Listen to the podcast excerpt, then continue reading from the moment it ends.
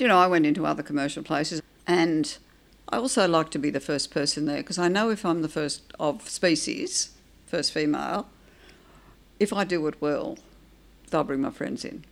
I don't have to know them, but the, the, the rest of my species will join.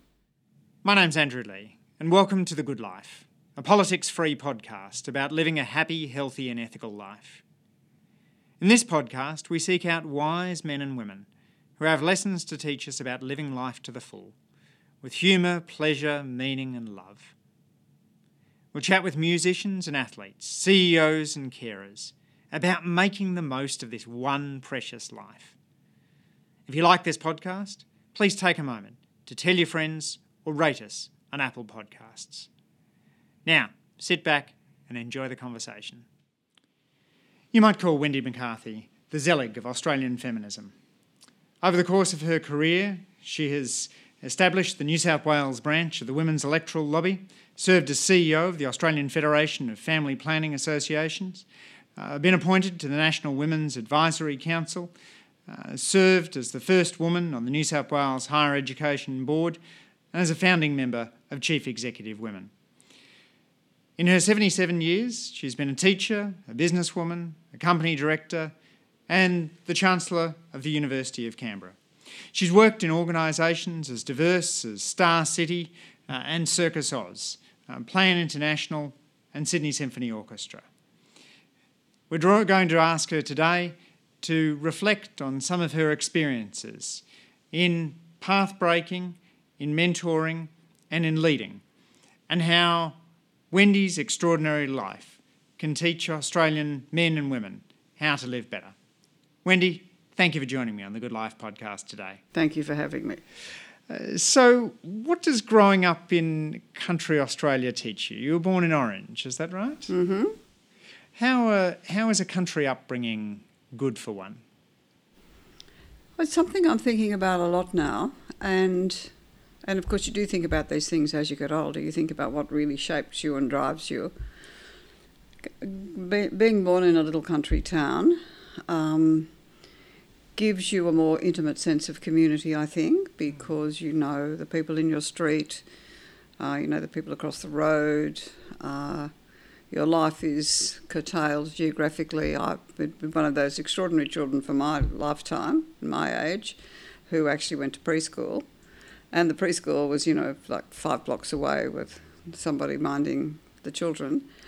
And I also had a very young mother. She was 18 when I was born. And she was a sort of girl in, you know, a girl in the community in a way with a baby. And She'd had to leave school early, hadn't she? Yeah, she left school at 13 and went to work to help her family. She was one of eight children. And she was always someone, though, who wanted education for her children. And it was the education she didn't have. So my father was a bit older, so but in that little country town there was a community. And when we left Orange to live in Goulburn, and when my father was managing a property, and then we ended up at Garema, uh, which had about 27 people, a wheat silo, um, was a railway, little railway town. And I then had went to a one teacher school until I went to high school. So I always had a small community around me. Hmm.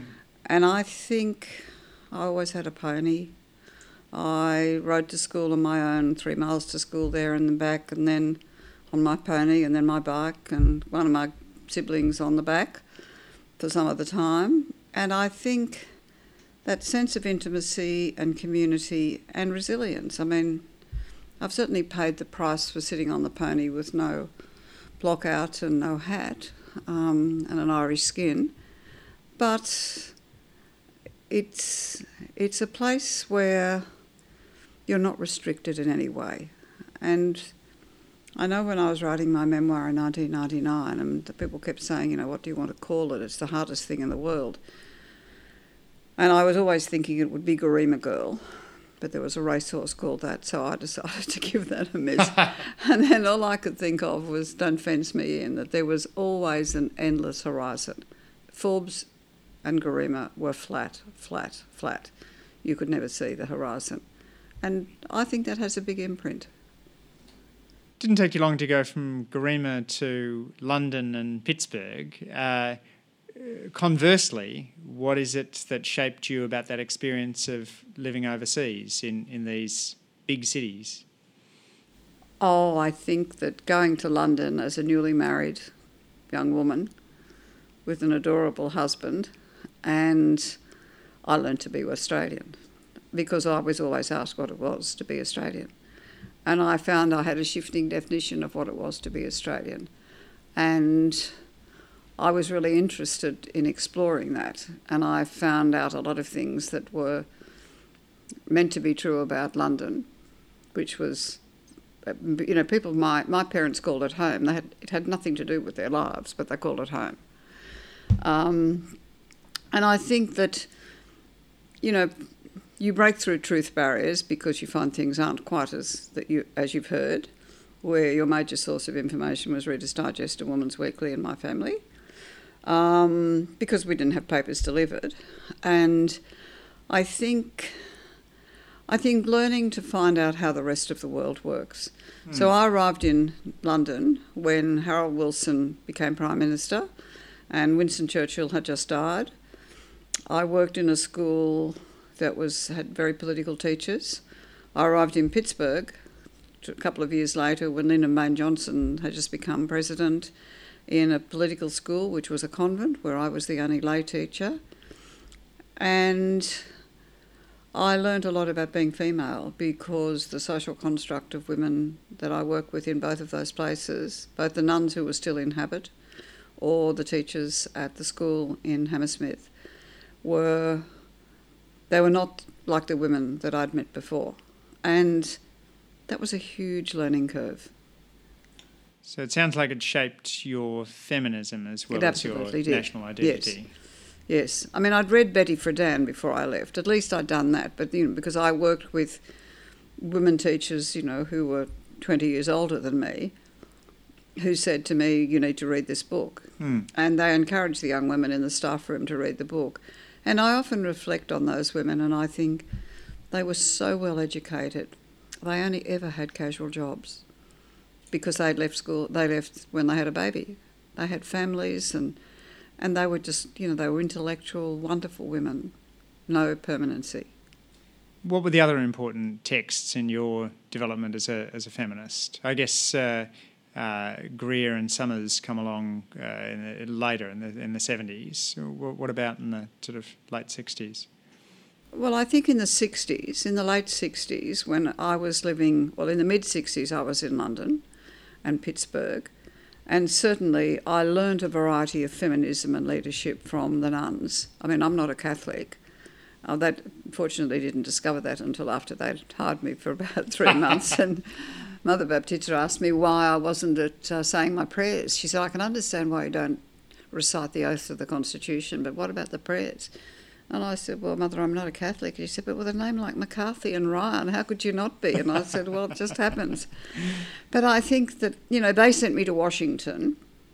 They said, Take Mr. McCarthy to Washington, and you'll meet the, the colleges where our students will go and it'll be good for you. And we went there, and of course, what she sent us to were the Washington Peace Marches. So I learned a lot about direct action mm.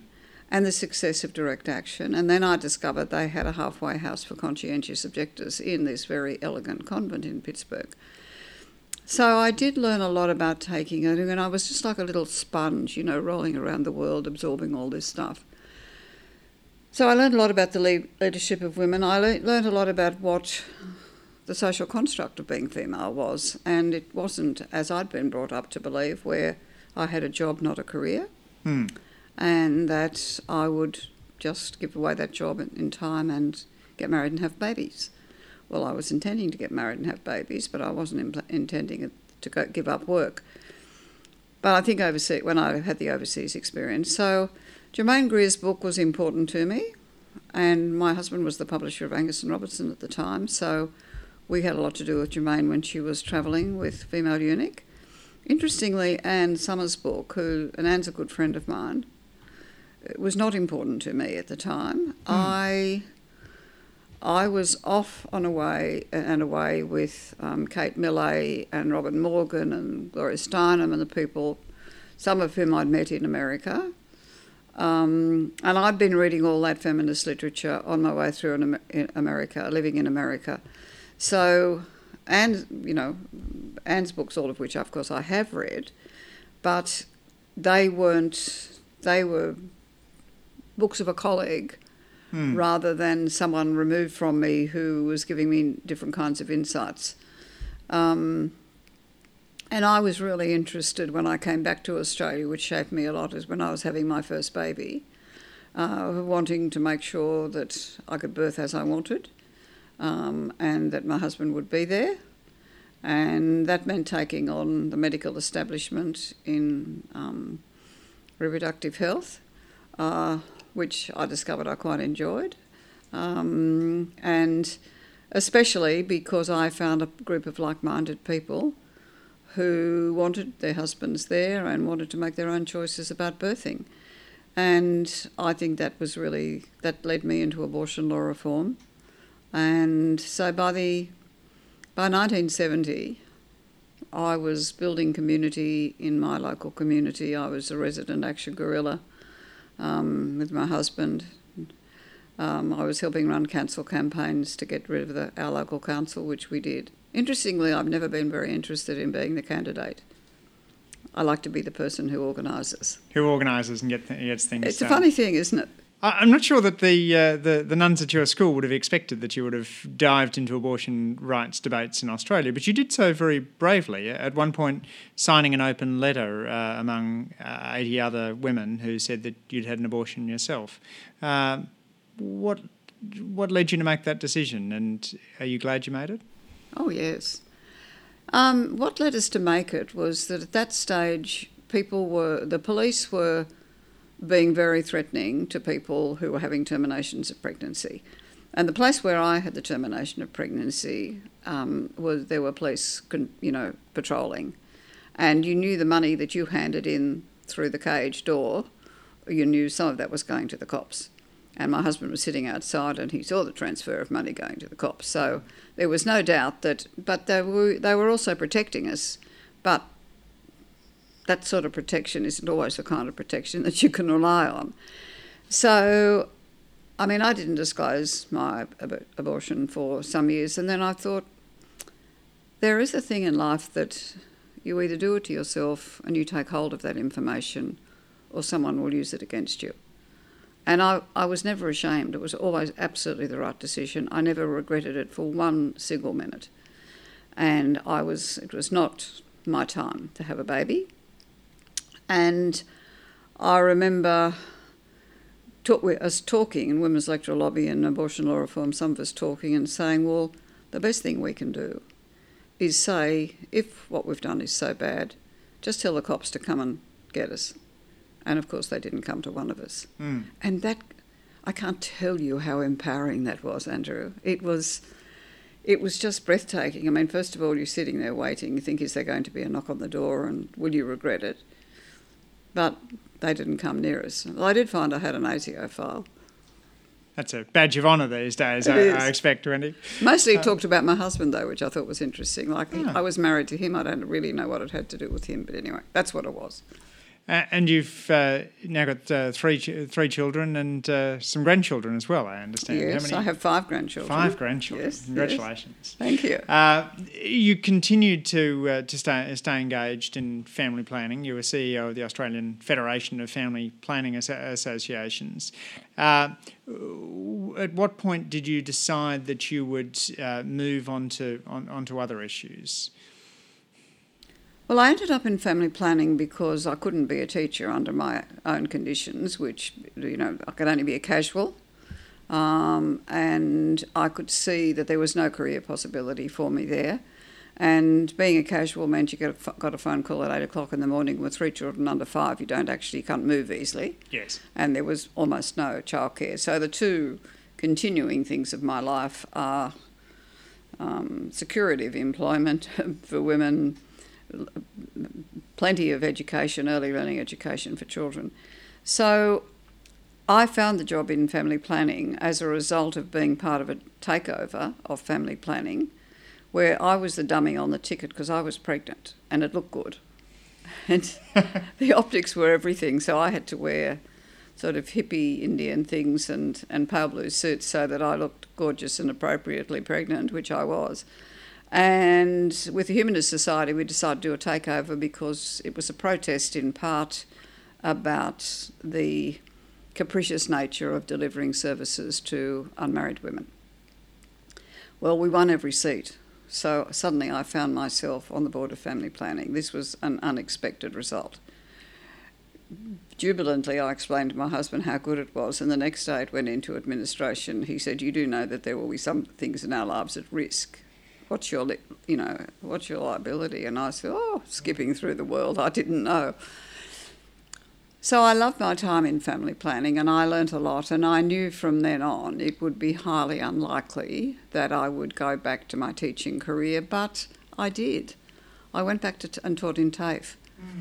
And TAFE remains one of the most intriguing institutions in this country, I think. Undervalued, overloved, um, often, you know, not available and accessible in the way it should be but it's a really important part of our educational infrastructure. And in this case, I was teaching pregnant schoolgirls, people coming out of the armed forces, and so on, their high school certificate in order to get into somewhere in the world.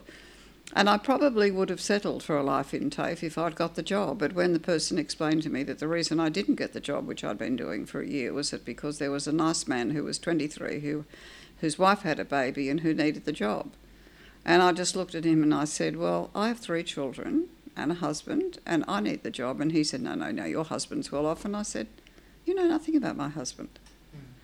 And I don't know, some, that was probably the time really the penny dropped for me that the systemic challenges against women were more real than I'd ever really imagined. Even though I did apply for 23 jobs before I got the job at you know family planning, and it was only because they said if you go off the board, you stay off the board for three months, you can apply for the job, which I did and I got it. So I didn't re- didn't get that work easily. Mm. Um, but when I'd finished with that, well, two things happened really. One is I went on the National Women's Advisory Council, which was a Malcolm Fraser appointment, and I got a really big palette. I love working with the Commonwealth. And of course, I had been with family planning, and I was there because of my family planning role. And I think then, you know, in 1985, I was appointed as deputy chair of the ABC, and an institution, you know, which I still consider Australia's most important cultural institution and which I love very deeply. And I mean, as a child, I used to sit, I was always the only one in my class because there were only 25 kids in my school. And I just mostly just listened to ABC radio. That's how I did primary school, basically, which didn't do much for my mathematics, but um, did a lot for my reading and comprehension. And I think that during that time, I could see the possibilities and opportunities for change. I could see mm. the importance of voice. You know, we don't we don't talk enough about finding your voice. And I'd found my voice in the Women's Electoral Lobby, and I found my voice, I guess, in the Childbirth Education some Association, but in the ABC when you could see the consequences of using voice. Um, it was a profoundly attractive idea. So, going on that board while I was still on the board, uh, still running family planning was fantastic. And then I went into the Bicentennial Authority where I went from a 16, 160,000 budget to 16 million. Perfect. uh, you've also been very active among uh, chief executive women, and I guess when we look across institutions in Australia, um, uh, the parliaments, the judiciary, uh, the media, and business, it's business which has the lowest share of women in those those top roles. Uh, why do you think that is, and, and what can men and women of goodwill do to change it? Well, I think when my parents' generation were educating their girls, they thought of professional careers. So teaching was the, the most accessible for women. I mean, I don't. There, nobody from my class at Forbes or my class at Tamworth did medicine, for example. I don't think anyone did law. So teaching was the professional career, and mm. there were scholarships, and which enabled us to have four years university education. Nobody I knew talked about business. My father, you know, grew wheat and sheep and and so on, but it was they were called names like graziers and so it was all quasi professional. Business was seen as just a little bit like trade and a bit below everyone who was mm. upwardly aspirational. I think we sometimes forget these cultural mouldings around these things. So, in the early women's movement, there were no women from business. Um, and those, and there were, you know, there were some lawyers and professional service people, and there were doctors involved in family planning, and health services. But it seemed to me that was always the big part that was missing. So when we we we'd had a couple of goes at setting something up that making business more interesting, and then when I met Barbara Cail and Ita, whom I knew, and Carla Zampatti and so on, saying, "Look, you know, we need some sort of representation." It seemed to me that was the bit. I mean I think, you know, there's business, government, and religion and community. They're the four pillars of our society, and we need to be 50% in all of them. Mm. And so, setting up a business group where women could support each other in business, I thought was a very important thing to do. But there are still a lot of people who were thinking in the feminist movement, in the, even in the middle 90s, that Nirvana was a government job rather than a business job. But it's changed. It's probably changed quite a lot. You've also, one of the other things that intrigues me about your career is the extraordinary portfolio of activities you've engaged yourself in. Uh, you've written a sex advice column for Cleo, you've uh, helped, uh, you've been chair of Circus Oz, you're a director of Star City, uh, you've been director of the Australian Multicultural uh, Foundation, the Australian Heritage Commission. You seem to have enjoyed in your career combining some very diverse roles. Uh, and I wonder if you could say something about how that's worked out for you and, and what that means for the advice that you give young people uh, looking to have a career as exciting as yours. Do, do we perhaps overdo specialisation? Because being a generalist seems to have worked out magnificently for you. Yes, I often think of myself as a specialist generalist. And, Tell me more about that. Well, it seemed to me that education is not a limiting career. It's it's an expansive way to see the world. The good educators are curious. Mm. They know how to take risks. They know how to research and synthesize. And it seems to me that if you can stand up in front of, you know, say six different groups of 30 young minds for 40 minutes every day, you have to be fairly agile in terms of thinking. And I never thought that I had to know everything. I thought that I learned with the children that I was teaching. So I've always been curious to take a risk. And once I didn't, once there was no chance that I would have an incrementally successful linear career as an educator, mm. I had to say to myself, you will work in different classrooms. I still think of myself as an educator. Right. But I do work in different classrooms, and I've learned to to find out. I've, I've learned what I'm good at and what I'm not good at. So I'm very good at asking questions and getting to the point. So I can get that synthesis that you have to get in a classroom if you're going to be a successful teacher.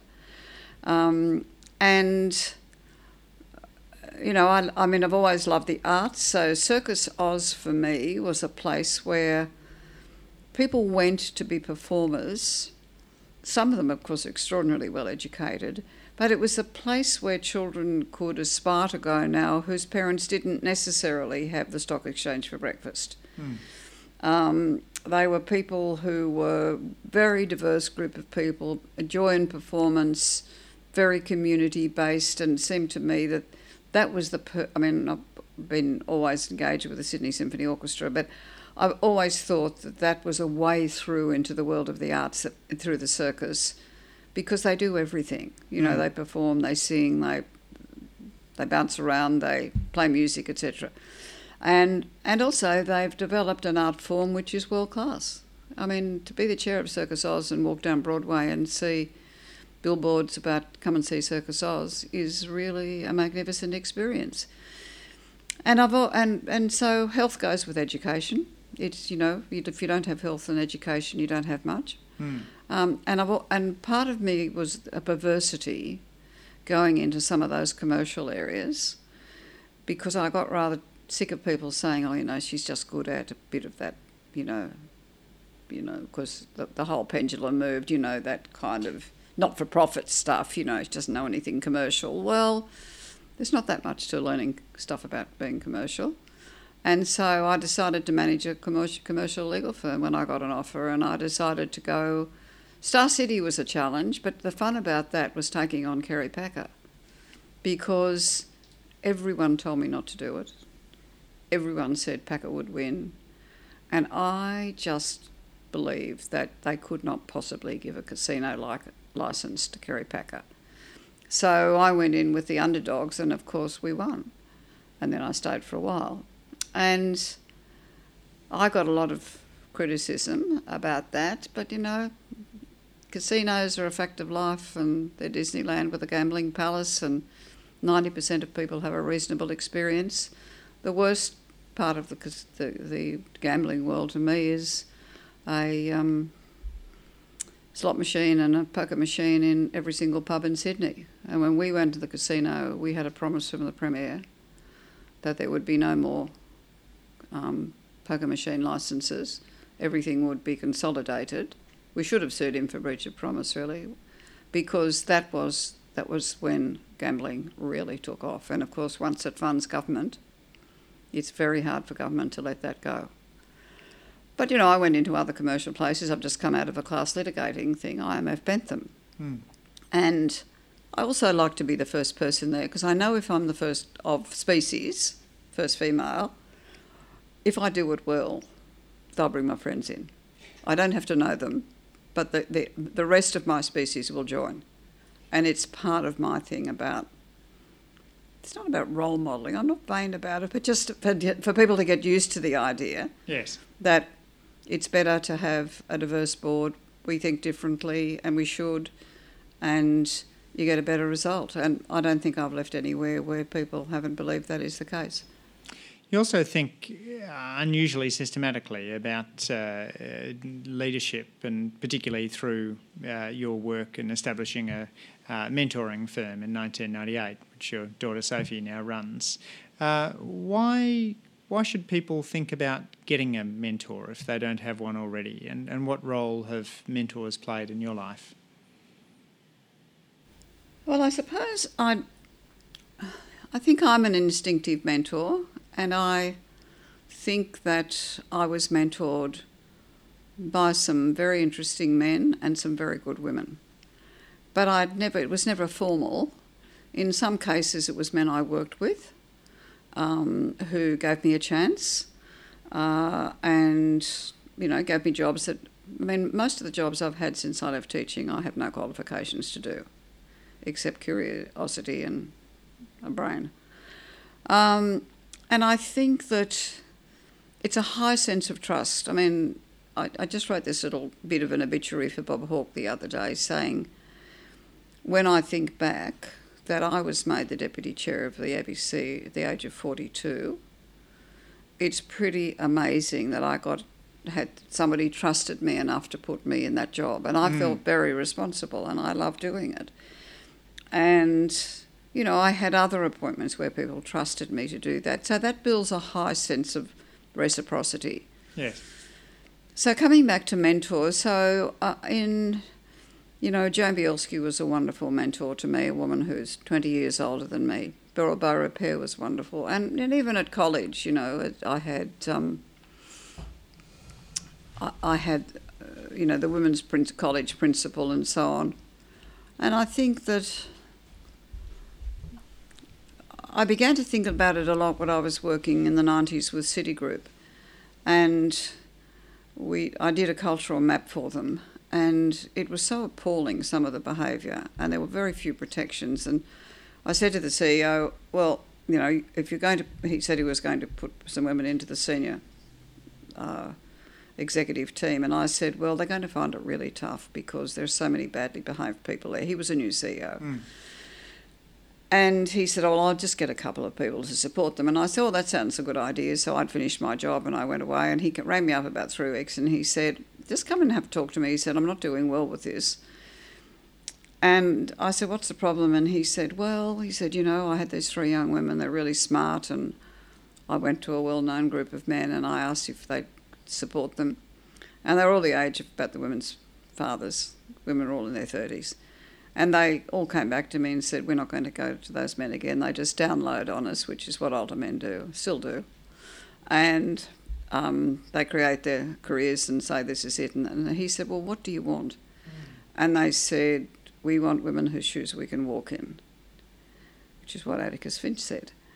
But I, except he said men, I just thought about that and I said, yes, I said, I'm reading a lot of Charles Handy at the moment and I think that that's where I'm going. And I was re- reading also um, quite a lot of management books then and I was reading Maister's a trusted advisor and I thought, that's what we want. And the reading took me to the story of um, Odysseus and Mentor and Penelope and so on. So I thought that's what I'm going to do. So I said, okay, well, I'll take them on. And I developed this mentoring model.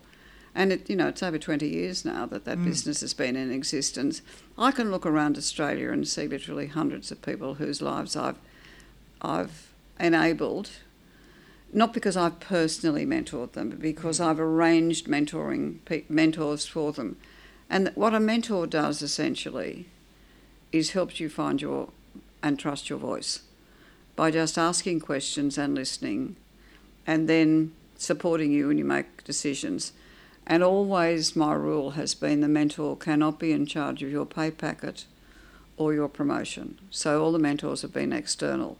So even that is a big risk for a CEO who says, one CEO rang me and said, well, I hear that you've you've got um, an ex ALP senator mentoring one of my women. I don't want one of those ALP around here. This is a business. Like, and I said, Well, you know, she's very senior, she's very experienced. The young woman she's mentoring thinks she's wonderful. If I was you, I'd just leave it alone for a bit and see what happens. and he did.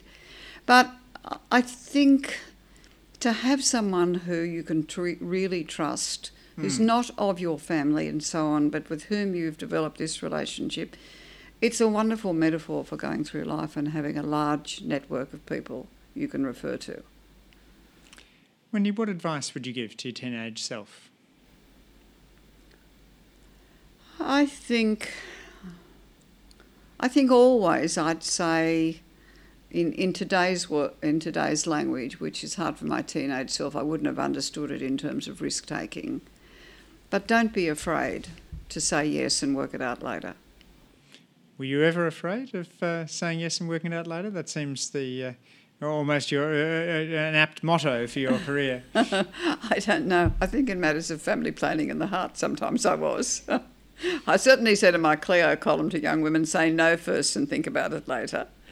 But I do think say yes first and think about it later because I do think if someone makes you an offer in terms of business or education, let's not just talk about other relationships for the moment it means they see something in you that you may not see in yourself. Mm. And when you've had time to think about that and think about the possibilities of doing it, you don't have to go into the girl mode and say, No, I don't have a PhD, and the boy down the road's got a PhD and he should do this, and, and start back shuffling. You say yes. And that's what I want to say to young girls say yes, and find a mentor and someone to help you. What's something you used to believe but no longer do? That's a really good question. Um, I've always believed in climate change. I'm a farmer's wife and a farmer's daughter. Um, I'm not sure that I can answer that question, Andrew. What I once believe that I don't? I, believe, I don't believe in organised religion, but I do believe in spirituality. Hmm. Um, and I acknowledge the significance of organised religion. I think it's a very powerful in our world. Have you grown more warm towards spirituality through your life? Or have you always well, seen I've always, well, that, I think you know, for me, humanity is an expression of spirituality, mm, and I think a common humanity is something that I'm always moving towards. And there are most times I think there is a common humanity, and then there are grotesque times when, you know, 500 girls are taken in Nigeria and things, and I think, how can that be? And I have been challenged in America by Americans in the last couple of years, but you know, I still think of America as the best and the worst in the world in a funny way. Um, but I suppose I'm always striving towards that common humanity, and, and whatever spirituality wraps itself around that is something that I like to do. But I don't think my belief system has shifted very far from that. But that was, I wouldn't have expressed it in that way as a young woman, but that's always in a way where I'm going. when are you most happy? I'm probably most happy when I'm with children. Um, my own children give me great joy. Um, my grandchildren give me lots of joy, but I like everybody's children. Um, and I guess the only other major happiness is, you know, I had a 53 year old marriage.